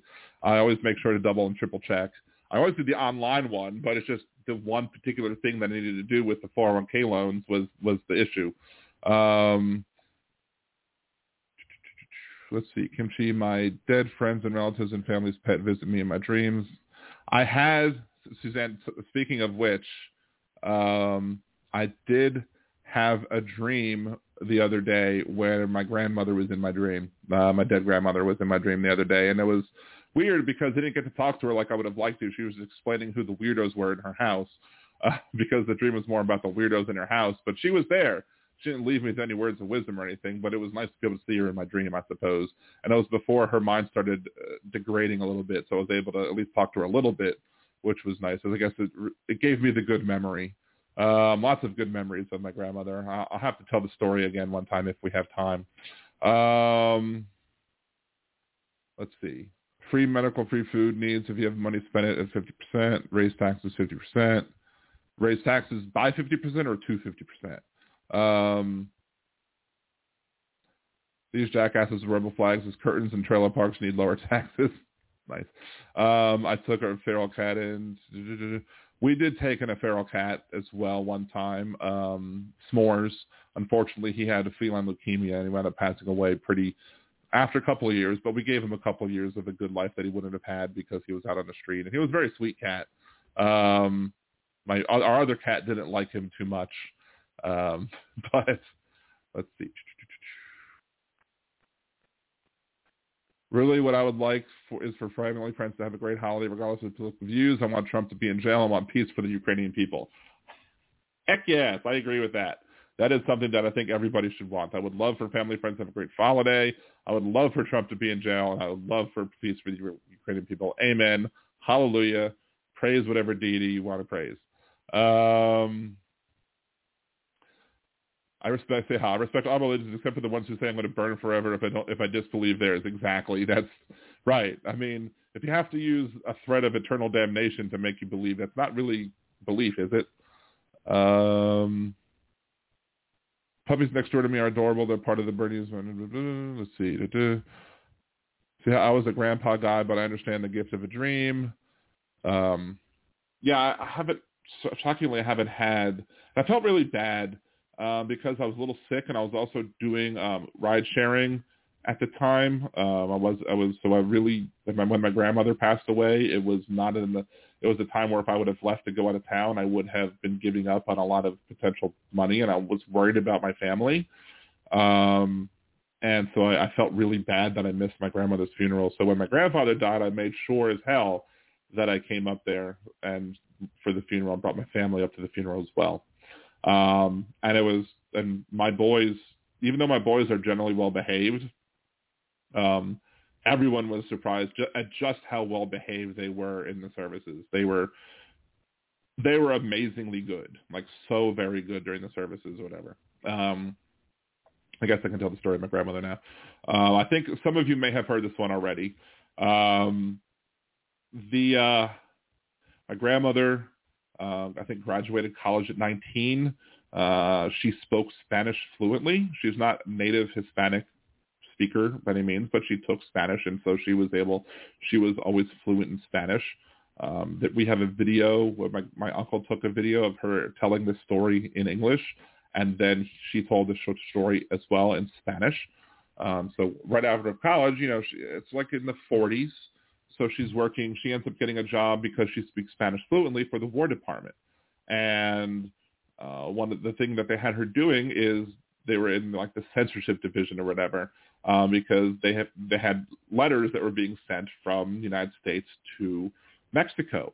And so it was the responsibility of her and several other people, maybe one other person, to read the letters that were going to Mexico and making sure that nobody was sending Mexico any of our secrets. So um, she would, you know, open up a letter, read it, verify that it was kosher, and then send it on its way. And then she would do the lather, rinse, repeat all over again until she got this one particular letter. And she saw the letter and she hands it to her coworker and she goes, I think you need to be the one who looks at this one. And she's like, why? Why can't you look at it? And she was like, because it's my letter that I wrote to my cousin in Mexico City, and I don't think it would be appropriate for me to to look at my own letter and say that it was okay or not. So, A, my grandmother had integrity because she could have very easily just looked through and been like, yeah, it's fine. But she was, she had integrity and she just passed it on to her coworker to have a look. But it's also just, what are the odds that you, she writes a letter and to, to, to Mexico City and all of a sudden uh, it, it comes back across her desk of all of the interpreters that they had interpreting the letters and trying to make sure that uh, trying to make sure that uh, secrets weren't being sent outside the borders. So that was it's, it's a great story. Um, one of the things, like I remember one time I was having to cook a meal for my Spanish class in high school, and we couldn't find uh, the definition of what something is. We finally figured it out. It was it was laurel, and laurel are bay leaves. So, and we, we're looking at the thing, we're looking at the store. I'm looking for Laurel, looking for Laurel, looking for Laurel. All of a sudden, I see Bailey and I see in parentheses Laurel. I'm like, oh, for frick's sake, really? So we were able to make this dish, and it was it was pretty good. It was it was a lot. We had a lot of food. Um, to say how wow I missed my grandfather's funeral by three days because I was in combat. He was a World II vet. Yeah, my grandfather uh, was not a World War II vet, but he did go to Germany afterwards. I think he started in 45 or maybe 46, and he did go into Germany afterwards to help with, I guess, the the peacekeeping part of it. Um, but yeah, um, it was uh, it was very quick. Like like my grandmother died, and then like he just kind of deteriorated at that point because he was always very healthy. He was like 97 and going on long walks. Like he was very he was very much you know into his health or whatever. But I think there was like a car accident that took place, and I think the car accident took place, and just I think it just went downhill from there. Um, and it was all kind of like this is terrible. This this well, here's the thing. My grandfather passed away while I was watching Endgame.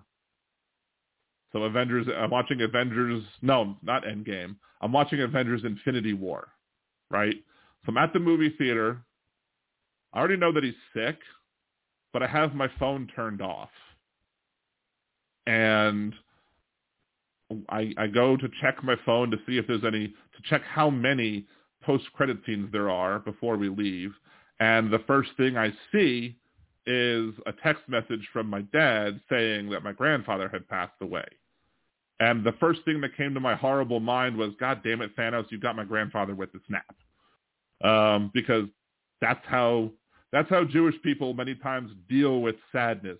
They make jokes about it. That's how Jewish people um, made it through the Holocaust. That's how Jewish people deal with it. That's how Mel Brooks has often talked about how uh, Jewish people use humor to deal with pain, and that's why he often will make fun of Nazis to take away the power, to take away the pain um, that uh, to, to, try and hide it, feign or mask it or whatever. Try and try and you know, use it as a way to to to just make it through the day, I suppose. Because if you can get a laugh out, um, you, you're you're maybe halfway there already. So that's that's that's the comment that I had in my head. Of course, then I got very then of course I get to the car and I start crying on the way home because then it actually hit me what had happened. And um yeah it, it was I was not doing well with it. But then I'm like we're going up to Maryland. We're going up to see we're going up to the funeral. Um I need to go up there because I I was very upset that I didn't go see the other one. And I'll be very upset with myself if I don't see this one. So um and then I made everybody cry when I gave my when I gave my eulogy because I was like, I really want to give, I really want to say something. I really have something that I want to say. I wrote it down. I gave it to my uncle. My uncle was like, yes, you you should say this. And so I got up there, I spoke, and I made everybody cry. Um, Trucker John, I don't like religion. I have all the stupid rules and rituals and customs that one should always do. SFBS. Um, Jeff Curry, I damn near turned Catholic just to check it out um, Crimson, I have my faith. I don't need to go to church. My joke about, you know, being, I'm not a practicing Jewish person. Uh, my joke is that I practiced enough as a kid. I don't need any practice anymore. I know how to do it. Um, but you know, I am I did go to Jewish day school from first grade to eighth grade. I went did some took some classes after that in high school, after school. Um, even took some college classes during high school. Got some college credits for it. Uh, for you know just learning and understanding um, lots of things about my faith. So I'm pretty knowledgeable for somebody who's like not a rabbi. I think I, su- I surprised several of my Jewish friends who I guess didn't know my history because I wasn't here um, when I was in in elementary school and middle school and high school, and I started talking about all of this uh, biblical stuff and all of the rules and everything like that, and they're like, "Wait, you know all that?" I'm like, "Yeah, of course I know all that. I've I've had I've had lots of lots of practice, lots of learning. The learning did not go to waste. Even you know, it's up there in my head, even if I'm not practicing it right now. Um, Kimchi never had a grandpa related or adopted all that before I was born.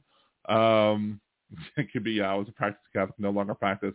I perfected it. Of course, my wife is a lapsed Catholic as well, so her being a Catholic and my being a, a Jewish person, my, our kids are cashews. Um, so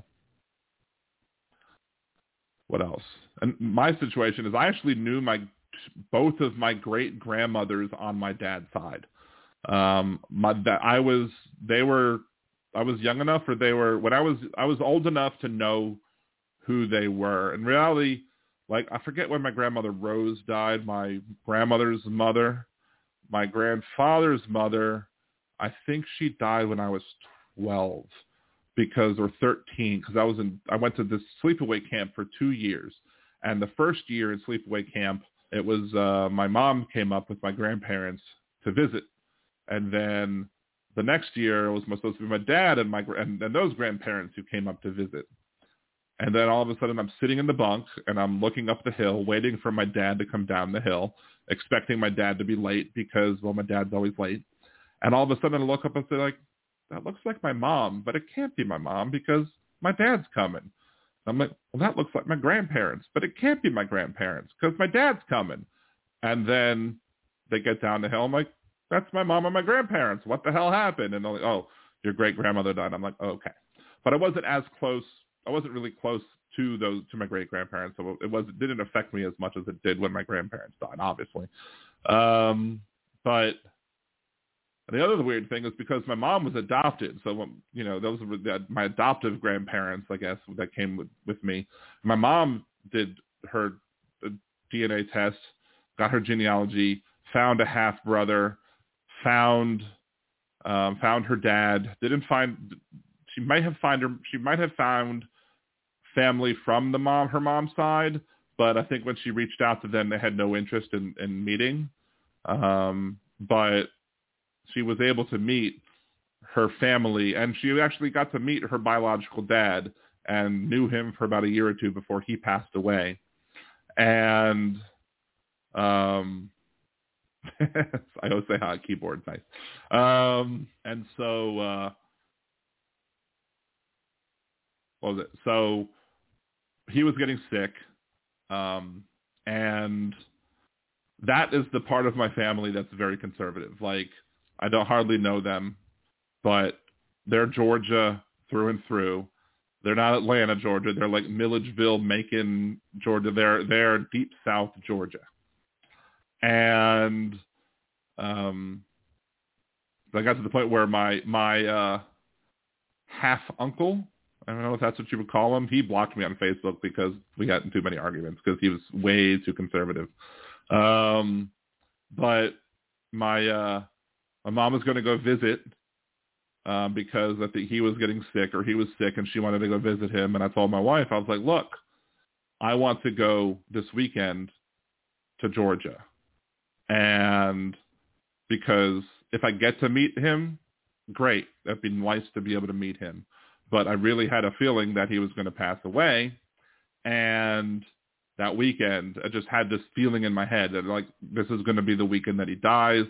Um, and you know, it could just very well be that he was waiting for her to come see him before passing away, before allowing himself to let go. Um, so we spent the day with my stepdad and my kids because they didn't want to like put my kids, I guess, through the boring day of spending time at you know the house where we're just sitting around waiting for um waiting for the inevitable to happen um and we were about ready to go to the house and we were driving we were checking on my mom's dogs at the hotel. We drive we're and on the way from driving from the hotel to the house when he passed away. So i never got to meet him. I saw the back of his head. Uh, we never got to meet him but at least I was able to be there for my mom, who was, you know, now going through a loss of losing her, losing another father yet again, um, because she already had to deal with the death of her adopted father. Now she had to deal with the death of a new father as well, after having no father for years, um, and at least no living father, I should say. Um, so I was, I was, I was glad to be able to be there for her, um, and be able to p- provide that support for her. Um, but yeah, it was it was just I think what what happened was, and this is I don't know if you'll cry at this one or not, but uh, I think what my mom said was uh, she was sitting there, and she was talking with him, and she basically was seeing how much he was suffering, and and she basically was like, "It's okay, you can let go now." And I think five minutes later is when he passed because I think he he allowed I guess he allowed himself to relax and just let himself go. And so at least she was able to be there for him. And what's sad is that she some of the people in that family, in that side of the family, don't treat her as if she's really family, simply because of the fact that she was never around because nobody knew who she was until she popped up with the DNA test, even though she is blood related. On, on the other side of the coin, the adopted family, one of my aunts, or she's really a cousin, but when my grandmother passed away, um, made a big stink over the fact that she felt that she was owed my my grandmother. She should have my grandfather's my grandmother's photo books, my grandmother's photo books, and her sister's photo books, which my her my grandmother's sister was this woman's mother. So the photo books almost almost exactly the same. It was almost duplicate pictures. Like if you got to both books, you would have like an 80% intersection of same pictures. And my mom was more than happy to do like scan in the pictures that she didn't have to make sure that she had copies of them. But my aunt was like, no, I want them. And she made a big stink out of it. And it was really disgusting. And so you, you went from, you went from, you know, me feeling like I was part of this family to really, really feeling like, you know, did they really not feel that we were part of that family because we weren't blood related? And that pissed me off. So I haven't talked to anybody on that side of the family for a very long time either. Um, so because I didn't like the way they treated her, and at the end of the day, them treating her like that was basically them also treating me like that too. So I don't know. Maybe if maybe if maybe someday there'll be a reconciliation. I don't know. Um, so who knows? it's it's hard because you know I I really like my cousins, uh, but like my cousin sent me an invitation. My oldest cousin sent me an invitation to her wedding back in 2006, I think it was, and it was me and a guest, and my mom was not invited. So my joke was, I'm allowed to bring a guest, so how about you be my guest, mom? And we laughed about it, but I was like, that would probably not be the best decision to make. And we just decided to go against it. And I just I didn't feel like I could afford a plane trip out to California at the time anyway. So um, yeah, that's the whole story about my family, or some of my family at least. Uh, let's see, Kim. Let's see, Ken. We live next door to that grandmother. I guess I need to scroll back to catch back up on that. Yeah, I um, for a while I lived with my maternal grandparents, the adoptive ones. We lived together um, after my mom got divorced, and my, my mom got a apartment, and then my grandparents got an apartment that was kind of like one block over in a different apartment building. But I was I could be done with school and I could go hang out with them if I wanted to go hang out with them. Um, and then we eventually just all moved into a house together um, until mom got finished up with her school and was able to uh, get back on her feet and have her own position and then have her own apartment, which at that point they moved out to California. So to go be closer to her relatives. Uh, let's see. Laughing at the cashews. Let's see. I have fond memories of every Sunday going to my great grandma's house. All cousins there putting me up to whatever got in trouble. Um, my grandmother, grandmother once told me I would get pregnant if I wore shorts outside. True story. Nice. I don't think that's how science works, but then again, uh, grandmothers might not be the best of people who understand science. You know, they were alive. They didn't even have indoor plumbing, right? um, my aunt blocked me on Facebook around 2016. She lived in the upstairs apartment of my grandmother's three flat. Nice. Um,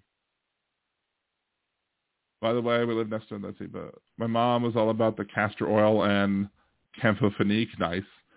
Uh, Crimson, I was adopted too, so when I did my DNA test, the first cousin came up. Her and I are good friends now. I've met my biological dad and have a relationship with now. That's pretty awesome. Um, yeah, freaking family. I guess the, the one thing that I like that was great about my dad's side, my grandparents on my dad's side, is they were always very progressive. They they knew Joe Biden. They worked on his first campaign. They always talked about how wonderful of a person he was. My mom's adoptive parents, I mean, they were Democrats, but they also voted for Reagan in '84, and my and my mom was very pissed off that they voted for Reagan in '84 simply because of the fact that, you know, my my grandfather was from Russia and was not a fan of Russia, and as such wanted somebody who was going to stand up to Russia as if you know, Mondale wouldn't have stood up to Russia. But, you know, wait, hold on. I'm looking for the darn. There it is. It is what it is. Thank you, Donald. So I scrolled far too far down for that one, I suppose. Um, the modern day Republican grandmas push ivermectin. Yeah. Uh, let's see. Little bit makes me wonder if people are stupid enough to believe that a parasite and a virus are the same thing. Well, just as Hal says. If you have COVID and you take ivermectin and you feel better, that just means you also had worms and you got cured of the worms. Mazel tov. So, um, ugh. it's 9:45 already. Um, I may just have to reschedule uh, Davante Lewis for next week or something because I'm starting to get a little tired. Um, to, I mean, I guess I could continue to blather on about random things altogether. I wasn't plan, I wasn't prepared to talk about a whole too much of stuff today because I was I was ready to talk about stuff with Davante Lewis, and um, I mean, I could give a brief thirty thousand point overview of what happened.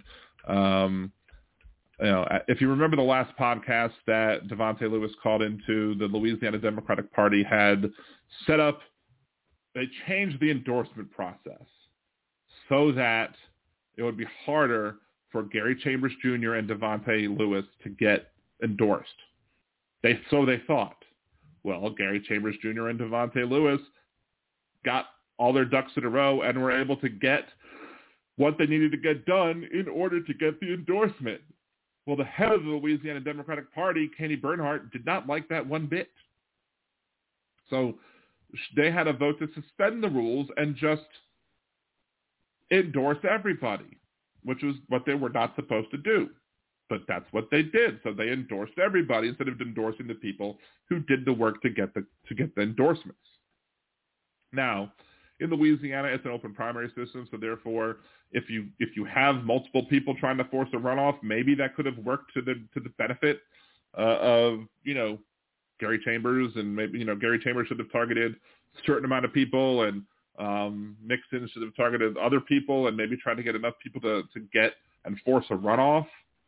But I guess that's not what happened because Kennedy got more than enough votes to win in, in the first. But uh, but Davante Lewis was able to force a runoff um, with his co-endorsed candidate. So what happened? The Louisiana Democratic Party spent money on his opponent, to supporting his opponent. And they also donated money to Entergy, who's the you know, energy company in Louisiana. And they sent the money to Entergy's, I guess, Entergy's PAC. And Entergy was supporting Boissiere instead of Lewis, which made me think, well, this money is probably going to Entergy to also help support Boissiere instead of, so you have two co-endorsed candidates going up against each other in a runoff, and Louisiana Democratic Party is spending money to, to put one over the other. That just goes to show you how horrible the Louisiana Democratic Party is at this point. Like, I would love to be able to run to get in there and start trying to fix stuff in it, but again, I'm not that good at running, and the person who's in my seat, uh, who was in my seat at the time, was was very popular, I guess, and there was no way that I would be beating him. But we do need a change in the Louisiana Democratic Party. I just don't have the I don't have the funds to to fund that sort of thing. So let's see. Religion and politics destroyed my family. Trumpism just finished what religion started in the 60s. Uh, Jeff Gray, my dad fell out of a tree as a kid. She said, take a poop and campho-phenique. He drank it. nice. Patty back, I'm tired too. Thanks for the show. Uh, say hi, self one, self. Step two, family. Step three, faith. Step four, government. Isn't it funny? Americans read shit upside down, reverse it, and think about it. Nice. That's true. Um, oh my God, take a poop. Nice. Yeah, Anyway, so your Bill P's going to bed. I think it's about time. I'm just going to send Davante Lewis a message and say, look, um, I decided to end the show today. We can reschedule for next week. I have no problem with that. I understand you got stuff to do dealing with storms. Nobody was expecting that, I guess, to be that bad. It was it, basically it was getting worse. Like the guy on the news was telling people, look, you're not going to see this coming. There's very low visibility, and it's coming at you now. So go get shelter. And it was coming, and it was like, here it is. It has not weakened. You need to be safe. Go. So anyway, Jolie sharing the links, Liberal Dan Radio, liberal, uh, patreon.liberaldan.com or patreon.com slash liberaldan to support the show month to month. Um, or you can also support the show month to month on buymeacoffee.com slash liberaldanradio or just click the Buy Me a Cider button at liberaldan.com or you can Venmo me as well. Um, make sure to uh, subscribe if you haven't, share videos, and encourage your friends to subscribe as well so we can try and get to the 1,000 um, subscriber mark at some point so then I'll be able to uh, I'll be able to um, what you call it get some monetization on the channel too, which would be cool.